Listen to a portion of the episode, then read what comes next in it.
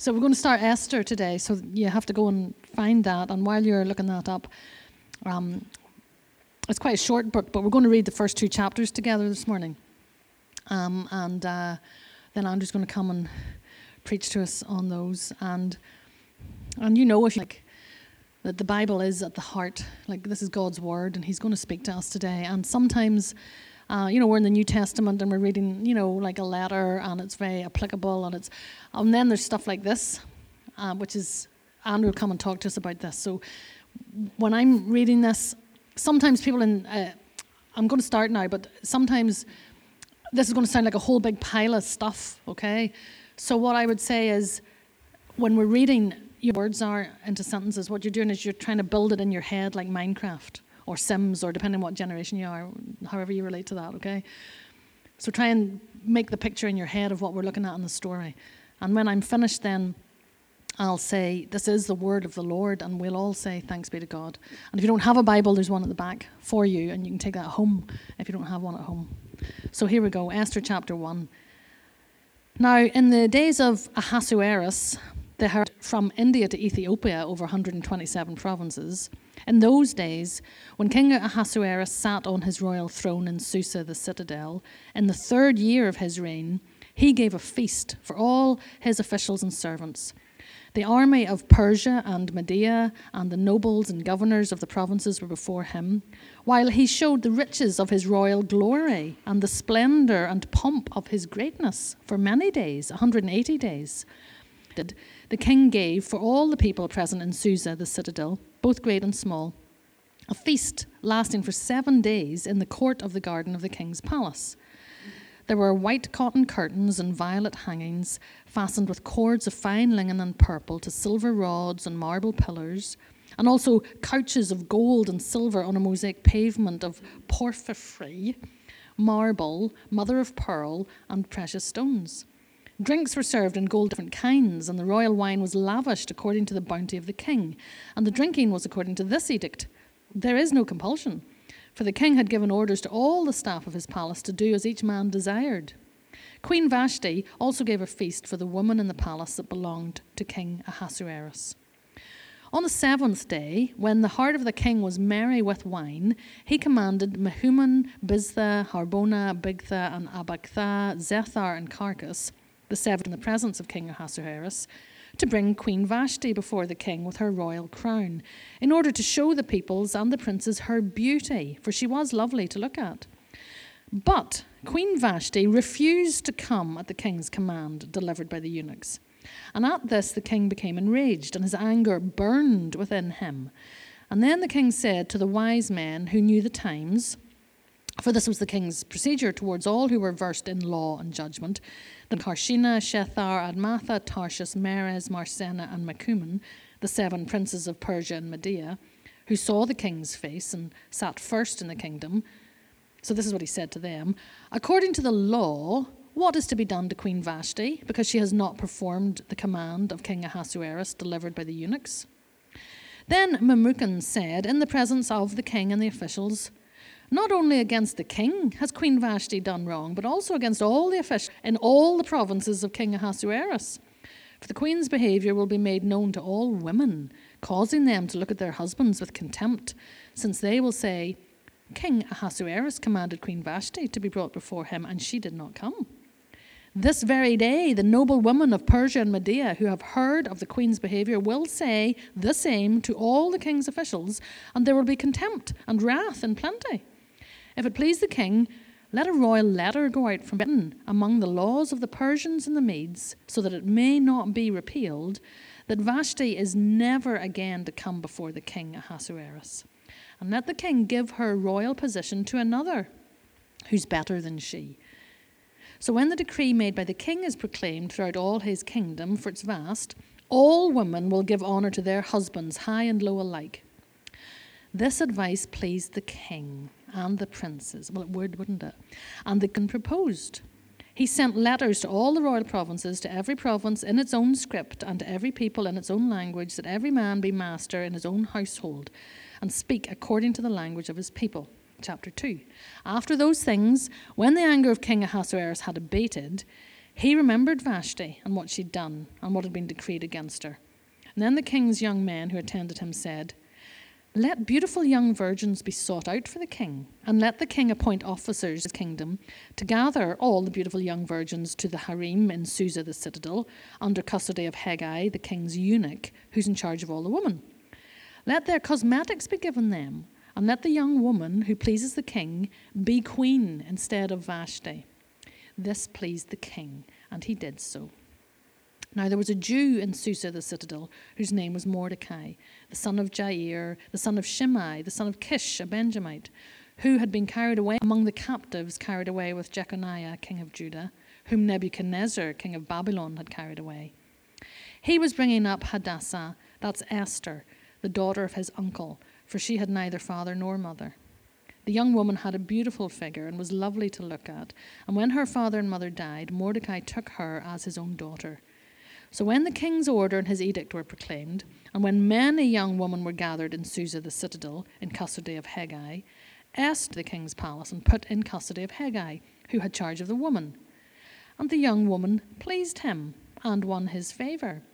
And he quickly provided her with her cosmetics and her portion of food, and with seven chosen young women from the king's palace, and advanced her and her young woman to the best place in the harem. Esther had not made known her people or kindred, for Mordecai had commanded her not to make it known. And every day Mordecai walked in to learn how Esther was and what was happening to her. Now, when the turn came for each young woman to go in to King Ahasuerus, after being 12 months under the regulations for the woman, since this was the regular period of their beautifying, six months with oil and myrrh, and six months with spices and ointments for women. When the young woman went into the king in this way, she was given whatever she desired to take with her from the harem to the king's palace. In the evening she would go in, and in the morning she would be in custody of Shaashgaz, the king's eunuch, who was in charge of the concubines. She would not go into the king again unless the king delighted in her and she was summoned by name. When the turn came for Esther, the daughter of Abihail and uncle of Mordecai, who had taken her as his own daughter, to go in to the king, she asked for nothing except what, except what Hegai, the king's eunuch, who had charge of the woman, advised. Now Esther was winning favour in the hour, and when Esther was taken to King Ahasuerus into his royal palace in the tenth month, which is the month of Tebeth, in the seventh year of his reign, the king loved Esther more than all the women and she won grace and favor in his sight more than all the virgins, so that he set the royal crown on her head and made her queen instead of Vashti. Then the king gave a great feast for all his officials and servants. It was Esther's feast. He also granted a remission of gave gifts with royal generosity. Now, when the virgins were gathered together the second time, Mordecai was sitting at the king's gate. Esther had not made known her kindred or her people as Mordecai had commanded her, for Esther obeyed Mordecai, just as when she was brought up by him. In those days, as Mordecai was sitting at the king's gate, Bigthan and Teresh, two of the king's eunuchs who guarded the threshold, became angry and sought to lay hands on King Ahasuerus. This came to the knowledge of Mordecai, and he told it to Queen Esther, and Esther told the king in the name of Mordecai. When the affair was investigated and found to be so, the men were both hanged in the gallows, and it was recorded in the book of the Chronicles in the presence of the king. This is the word of the Lord. Well, uh, if you're new and visiting with us, you're really welcome, um, especially welcome. Uh, good to see Ben and Emily back. Still on honeymoon, technically. Great. Congratulations, you guys. Um, my name is Andrew. I'm pastor here in Village South. Um, like we've seen and heard, we're going to be starting this new series in the book of Esther. Um, if you're new to Village, what we do is we, we just take books of the Bible and work our way through them, and, and that allows God, through His Holy Spirit, to learn and teach uh, in, in our church. Um, but before we get into this book, right at the very, very beginning, there's two disclaimers that I want to put out there. Uh, firstly, um, this Esther is a story. It's, it feels like a novel. That's way it's written. It's supposed to. Um, it's not like when we were studying Hebrews just before. Um, and so, as we move through this book, we're going to allow the, the, the, the, pace, the pace that we move through it. Um, I think if we're going to get the most out of studying this book, we need to let the author and the narrator of the story uh, set the pace. Um, it's a bit like in a film. So sometimes in a film, the director can, um, you know, speed time up. So you can see in a movie where uh, years can pass in the matter of seconds. Or uh, when the director wants us to, to pay attention to something, the time can slow way down and we can uh, see things. So even in these first two chapters, we've already seen four years pass like that. Um, and so over the next five weeks, we're going to move at the pace of the story. And that means, this is the first disclaimer, that means that from week to week, there may be, you probably will have questions that are left unanswered. We're not going to skip ahead to the end and see how it all resolves. Um, and the second disclaimer is I'm definitely coming to this uh, book with, with a fair amount of trepidation um, because it seems to be a story that people really care about. Um, as I've been talking to people uh, about, you know, we're going to go into Esther and so on, everyone says, I love Esther. That story means so much to me. Um, and so I want to, uh, obviously, I want to treat every uh, book with care, but, but I know that this, can, this means a lot um, to some of you. On the other hand, some of you don't know this story at all. Maybe this is the first time you've ever heard this read. Uh, do keep reading ahead um, and, and be prepared. Um, but either way, can I just ask this is the second disclaimer can I just ask you to set your preconceptions to one side? I don't, I don't think that we're going to learn anything that is um, brand new or revolutionary. I think we're going to learn the gospel through this story. We're going to see Jesus through this story. Um, but let's set our preconceptions to one side. And as we do that, and as we um, move at the pace of this story, I, I, think, I think we're going to hear God speak to us. I think we're going to be challenged, and I think ultimately we're going to see, be left in awe at God's goodness and, and how He works in the world. Does that sound good? Good. Um, let, let me pray for us one more time, and then we'll begin Esther chapter 1. Heavenly Father, thank you for your word. Thank you that Esther, this story of Esther and Mordecai and King Ahasuerus is your word. It's you speaking to us. Help us to see you at work and how you're at work in our lives and just the beauty of your Son, Jesus. And let us be changed today. In His name, Amen. Um, so I wonder uh, if you've ever had a situation in life where, where, or maybe someone said to you, This thing that happened to me makes it really hard for me to believe that God is in charge, and that God is in control. If God is in control, how could, how could this thing happen to me? Um, or maybe you've even had friends like I have who have said, Sounds nice. But it's all wishful thinking, right? You know, a, a God that's in control behind the scenes. Uh, I, I, mean, that sounds nice, but it's a comfort blanket. Ultimately, that's what it is. We know everything is coincidence. Um, and I wonder if you've maybe asked questions like that yourself, or you've thought those things. Maybe you said, well, if God is at work, how is he at work? What is he doing? Um, because maybe if we, if we read the Bible, we, we see a lot of miracles, for example. Uh, both Testament. Uh, and if, but, but my guess is that most of us in our daily lives don't see a lot of miracles happening. So if God works by miracles, maybe he doesn't seem to do an awful lot. So, how does God work in the world? And as we go back in time, two and a half thousand years to the Persian Empire, it's over there. That's why I was pointing over there. Um, it's that question how is God at work in the world that we, that, that we find but answered? It's a strange, it's a strange book in the Bible. Um, strange because God isn't mentioned in this book once, not even once. Neither is the law or the prophets or sacrifices or even prayer. And so I think we can relate to this book because if we're honest, there's probably a lack of prayer and God in our lives from time to time too. Certainly the lives of our friends or the lives of people around us in the world. So, this absence of God, this this, this silence that screams at us leads us to ask the question where is God and how is He at work in the world? And there's two things that we're going to see uh, throughout this story. And yes, I know I said let's not jump ahead to, to the end, but uh, if you think of these two things as like lenses of a pair of glasses that we want to put on as we read this story, and, and they are these God is at work even when He seems absent, and God uses accomplish His perfect plans. So God is at work even when he seems absent, and God uses imperfect people to accomplish his perfect plans. Now, in, in, the, in the passage we just read, chapters 1 and 2, uh, the, this is very much the introduction to the, to the story. This is the opening scene of the movie, right? Um, the, the, the, the narrator is putting all the major players into place. He's setting up the, the story before the real action and the real drama begins. Um, it's kind of like, you know, in Star Wars, the, the real Star Wars, the original ones, um, where uh, Luke Skywalker is just this orphan boy who's working on the farm. But then these events happen um, that are outside of his control that changes his life forever. Where uh, he, he meets Obi Wan Kenobi and he gets his lightsaber, and then before you know it, he's off to, to fight in the rebellion against the Empire. And this is just what's going on in chapters 1 and 2 of Esther. But within these two chapters, there's a lot going on. Chapter 1 uh, shows us the, the power of this vast empire, and chapter 2 shows us the, the weakness of God's people within the empire.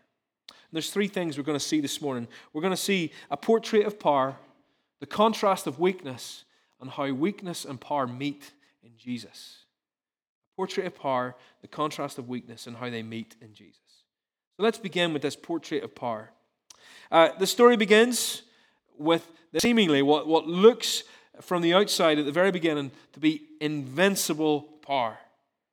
Chapter 1, verse 1 introduces to us the mighty king Ahasuerus and the span of his reign, right? This is a king who ruled over almost the entire known world at the time. It tells us that he ruled over uh, 127 provinces. If we were to put a map of the Persian Empire at this time on top of a modern map, uh, Northwest India, Pakistan, Afghanistan, Uzbekistan, Kazakhstan, Iran, Iraq, Armenia, Azerbaijan, Syria, Lebanon, Israel, Jordan, Turkey, northern Greece, Egypt, Libya, Eritrea, Ethiopia, and northern Sudan. I know I didn't memorize those. Imagine I memorized those. It's a vast, vast empire. And now, the point here is this is a time when people traveled on foot. There are no cars, there are no trains, there are no planes. It's rich even could travel on horseback. And so, if you lived in this empire at the time, you could never conceive of escaping it. You could never conceive of, of, of getting beyond the borders of the empire. He mentions here, the mention of 127 provinces is meant to, to, to give us the idea that there is nowhere to hide. This empire is inescapable. But not only is it inescapable, it's also invincible. King Ahasuerus was the most powerful man in the world. He ruled with absolute authority from the Himalayas all the way across the Mediterranean Sea. The author of the story wants us to, to know just who is in charge. It's Ahasuerus. Verses 2 to 8, we see his magnificence come to light.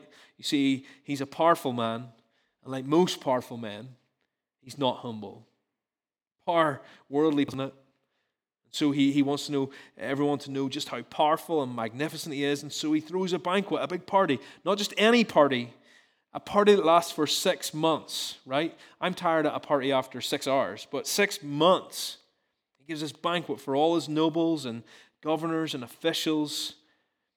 And after and, and this party just has, has one purpose to show off the power and the wealth and the magnificence of this one man. It's, it's over the top. It's brash. It's overkill. He overplays his hand. This is the kind of man that Ahasuerus is. He's almost this comical figure who, who, who, who wants everyone to know just how opulent he is. And after he throws this party, he throws another thank you party for the people in the capital city, Susa. I mean, Maybe they've just been a bit fed up with a party going on for six months in the whole city. And so he's like, well, for, for seven days, another week of partying.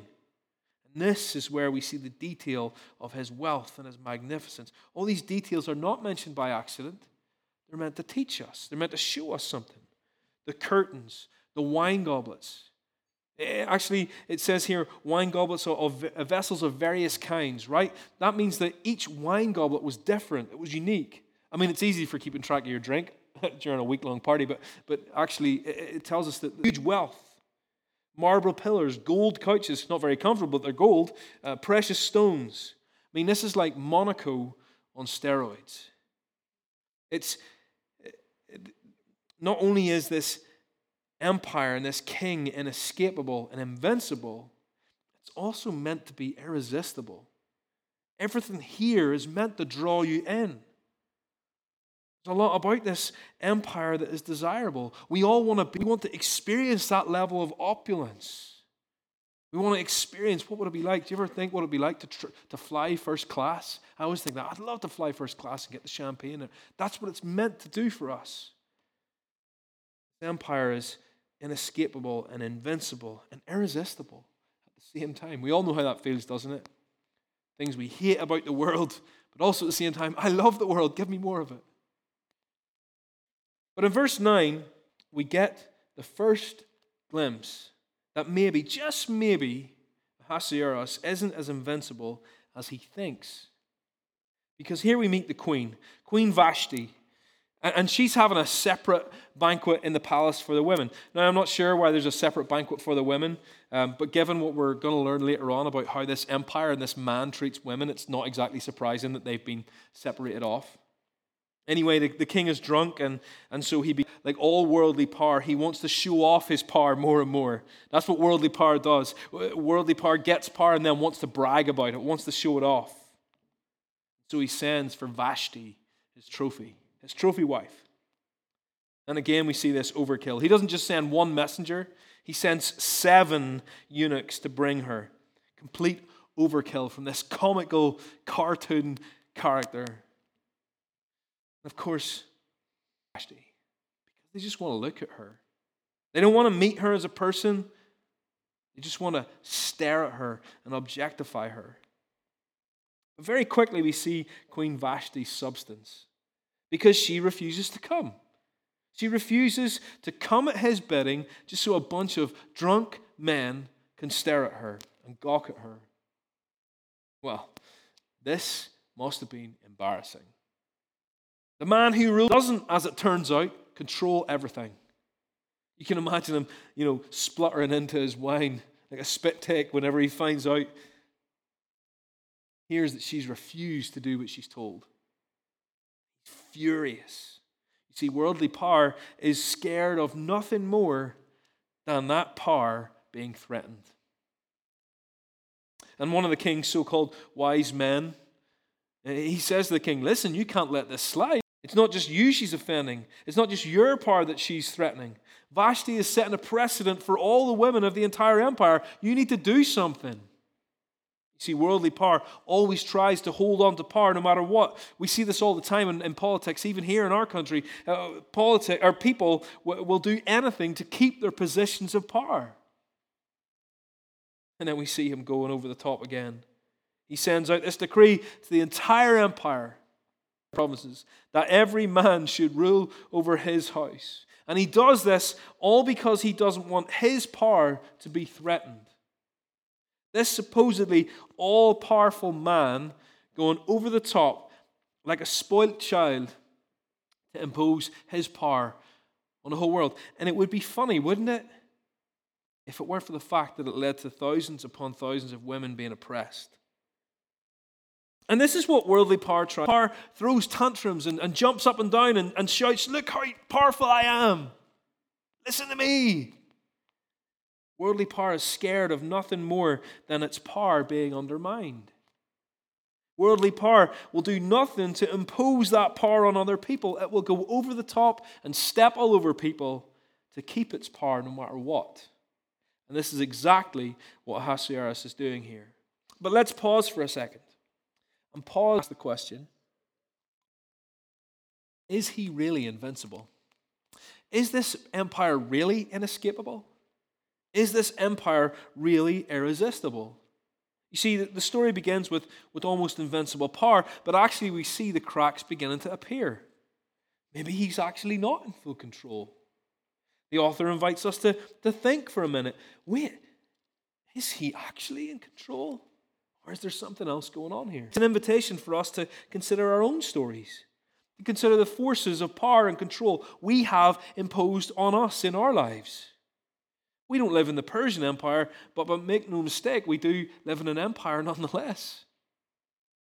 The empire of the world is where we live. In fact, this, this theme of this, this, this idea that, that the empire and the world are one is common throughout the Bible. Even John, when he's writing the book of Revelation, he uses the word Babylon just to talk the world as the empire. We're meant to put ourselves in this story. And just like the people of the Persian Empire, we have no choice about it, right? We can't escape it. It's all around us. There's no alternative. And the power of, of this empire isn't of military might and armies and tyrannical, uh, self obsessed kings, but it's an empire nonetheless. And sometimes, if you're like me, we can, we can feel by the power of this seemingly invincible, inescapable, and at the same time, irresistible empire, can't we? we why, why do I feel all this pressure to conform and think certain ways? But at the same time, I want more of this thing around me. I want to be more in the world and more of the world. We hate it, but we want more of it at the same time. Maybe it's the pressure to perform well in your education and, and, and get a great career. Maybe it's the pressure to look a certain way, to have a, a certain body shape or a, a certain figure. Maybe it's the seduction of the world, of, of, of popularity or of, of success. What about the, the, the, pressure to conform to, to certain ways of thinking? You see, the empire of this world uh, tries to wield this power over us that tells us that we will be on the outside, uh, we will be uh, on the wrong side of history if we don't think certain ways about sex, the sanctity of life, and money.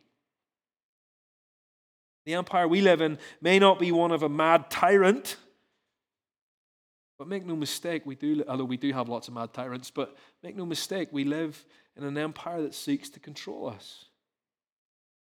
But consider this story so far. Perhaps that the forces of the empire that push us around, that get us down, that pressure us and, and, and tempt us, maybe, maybe they're not as powerful as they seem at first glance. Just as the cracks are beginning to appear here in our story, where are the cracks in the power of our world.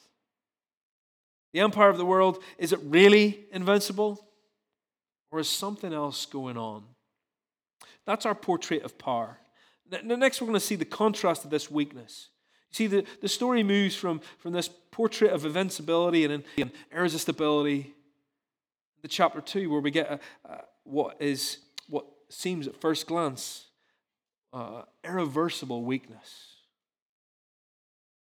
king finally sobers up and his anger simmers down, and, and you can imagine him in his he- hangover head just thinking, What have I done? He realizes that he's made an awful mistake. He had the most beautiful woman in the world. But of course, he can't take her back.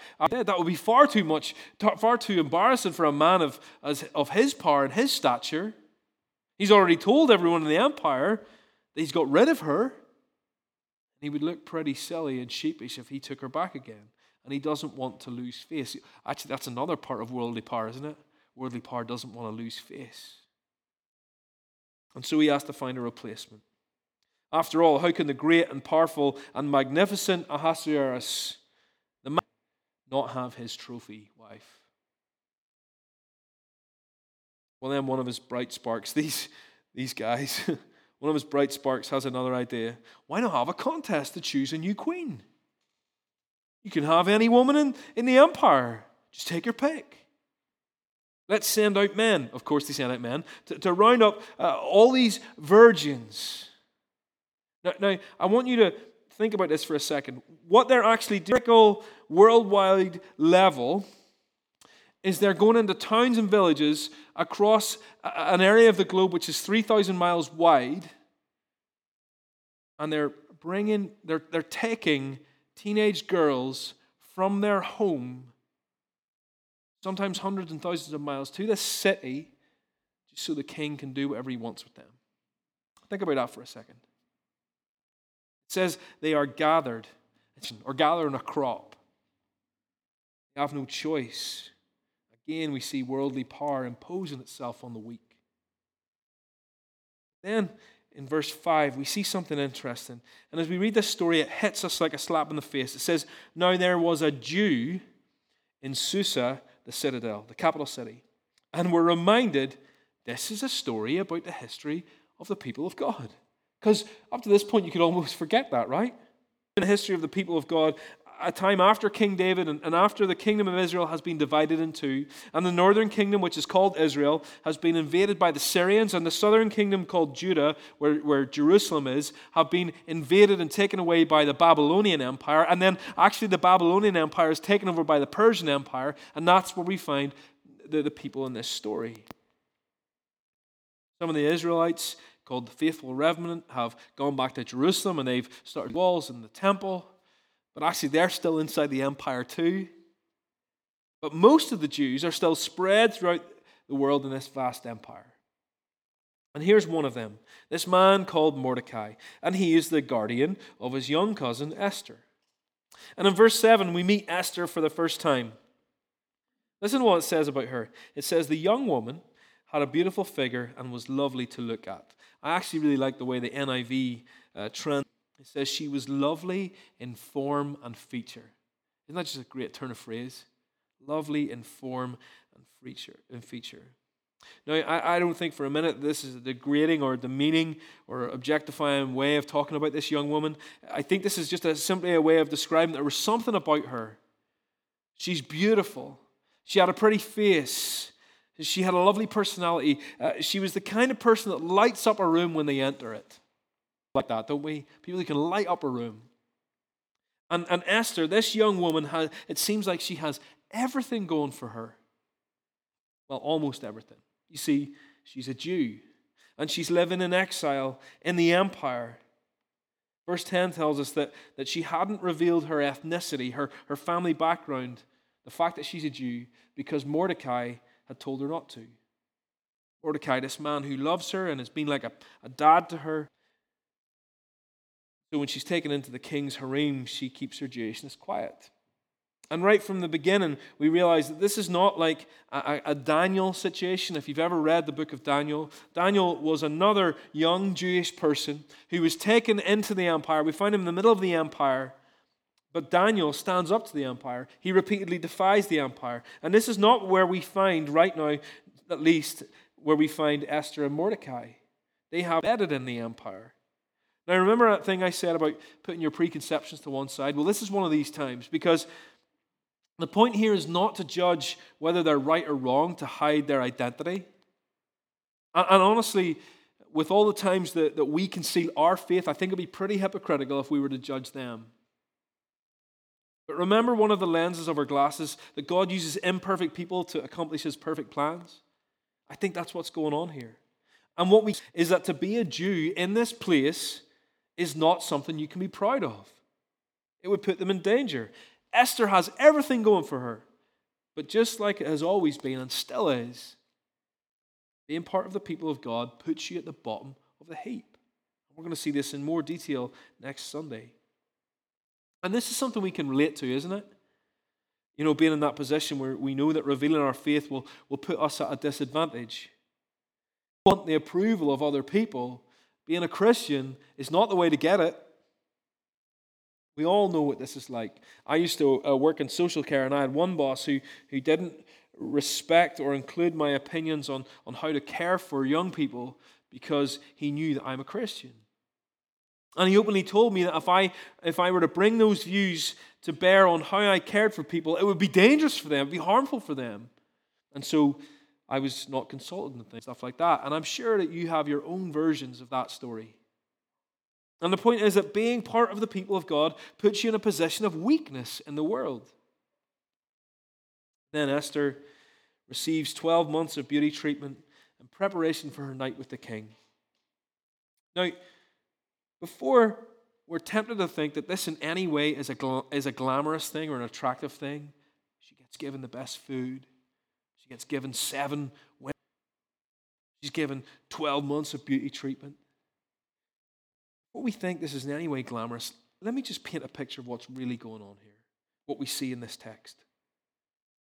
You see, when a young, a young woman is, is in the, the, the, the virgin's part of the harem, she's then taken into the palace. She spends the night with the king. This is essentially on audition. And then after that, she's moved to into a different part of the harem, the concubines' harem. It's so heartless. It's like the king has a pile of new goods and a pile of used goods. And when you've been with him, you're moved into the used pile. These women are, are, are treated completely like objects. And we can say women, but actually, in the context of, of, of, of, of our day, these are girls. And after her night with the king, the young woman has almost zero chance of ever being called back. And then, of course, she has zero chance of ever marrying anyone else because she's been with the king. It's just disgusting. You see the position of weakness that this puts Esther in in this system. And we think, how can a person like this, she's young, she's a Jew, she's a sex object, how could she ever get ahead? How can her situation ever improve? How could, uh, where can redemption ever come from? You see how, how this weakness is in complete contrast to the invincibility of Ahasuerus and, and his empire? But as this part of the story comes to an end, we move from power that seems invincible, but isn't, to weakness seems irreversible with just a hint of redemption. You see, after a few years of waiting, um, actually, we know it's four years after uh, he sacked Vashti or got rid of Vashti. Esther is chosen to go and spend the night with the king. Now, let's put ourselves in her shoes for a second. And I just want to admit and, and say this like, as a man, I, I just can't, it's impossible for me to fully grasp terrifying and defiling this would have been for her. Um, you women in the room are, are far better placed to put yourselves in her shoes than I am. But, but let's imagine this young woman, probably in her late teens, maybe early 20s, being forced to give herself up completely, to offer herself up to this inescapable and invincible part in this empire. The, the, the, he is actually the personification of the empire. Imagine how terrifying that would be. Imagine how defiling that would be for her. But even in this darkest of night, presumably the darkest night of her life, not alone. God is with her. Favor. The king is attracted to Esther, and against all the odds, not only is she called back, but she's also chosen queen over the entire empire. Now, of course, the skeptics would still say, to our, remember our questions at the start? The skeptics would still say, well, I mean, she's just lucky. I mean, yeah, there's probably thousands of women from all over the 127 provinces, but, you know, it's like winning the lottery. It's unlikely, but somebody has to win. But I think that the author wants us to. There may be some higher power at work here. There, there may be just something else more powerful at work behind the scenes. Our society wants us to, to convince us that the, the visible world that we can see is all that there is, right? Right? Uh, especially in, in Western society, we live in a world that is driven by knowledge and science. Since the days of the Enlightenment, that's the way it's been. Knowledge and science. Um, Bertrand Russell, who was a, a scientist in the 19th century, he said, Whatever science cannot discover, man cannot know. In other words, if you can't see it, it doesn't exist. This is the world we live in. We know this. You've all had conversations about this. I'm sure. But the story of Esther, even right here in the beginning, wants to subvert that view, right? Maybe there is more going on than we can see. Maybe there's more than meets the eye. This story consider that there must be something else going on. Maybe real power is not the seemingly invincible power of the empire at all. These first two chapters of this story are an invitation to ask Is it really true that the strong of the world pull all the strings and direct the course of history? King Ahasuerus was the most powerful man in the world. And from all appearances, his power was and yet, here's a series of events that have begun to unravel, and he thinks he's in control. but they're actually completely outside of his control. The true power in the world has begun to be revealed. Unknown to him, there's a, a woman from among the people of God who now sits on the throne. This young Jewish woman has gone from a place at the bottom of the heap to being the most powerful woman. When I say that, I want you to realize that being a queen doesn't give you any real power, as we've seen with Queen Vashti. This unknown to the king, an old Jewish man, Mordecai, has saved the, the life of the king by discovering this plot to kill him. The real power in the universe is beginning to show itself. And so, as we come to an end this morning, let me ask what comfort in this is there for us? The empire is strong. We know that, feel that, don't we? The people of God are weak. We know that. We feel that, don't we? How is this good news for us? Well, this is where I want us to see how power and weakness meet and how they meet in Jesus. You see, here, two unlikely people have been put in place by this invisible hand. Christopher Ash, who was one of my teachers on this subject, he said, that's how he says. Two unlikely people have been put in place by an invisible hand. I love invisible hand. A young Jewish woman is now queen of the Persian Empire. An old Jewish man has become the savior of the king of the Persian Empire. They are two weak and vulnerable people who have unexpectedly found themselves already at this stage in the story in positions of influence. Coincidence? No. God is at work even when we can't see Him. God is the true power in the universe. There's nothing that happens that He hasn't. And there's something about what's happening with Esther and Mordecai in this story already that shows us something about the very nature of God. The power of God subverts our understanding of power and weakness. Could it really be that strength lies in weakness? As we see the weakness of, of and vulnerability of Esther against the backdrop of this empire, you see, then we, uh, uh, we can, our attention is drawn to another contrast of power and weakness in the context of another vast empire. Think of a baby born, a baby boy born outside of marriage to another virgin Jewish woman. In a poor family, in a despised village, in an underprivileged region of the empire. And this boy will grow up to live a life of poverty and rejection. And as a man, he's ultimately going to die at the hands of the empire. And we say, where is the sense in this? Where, where does the true power lie? But yet we know that this is all part of God's plan. In fact, it's the culmination.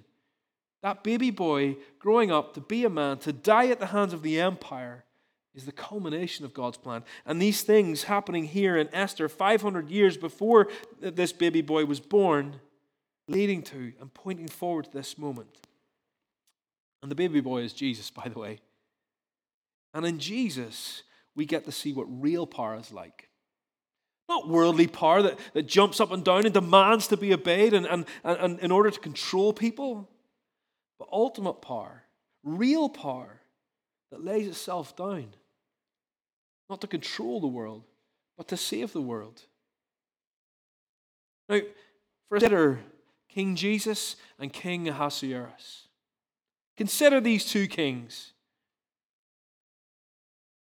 King Jesus doesn't force his power on us, he lays down his power for us.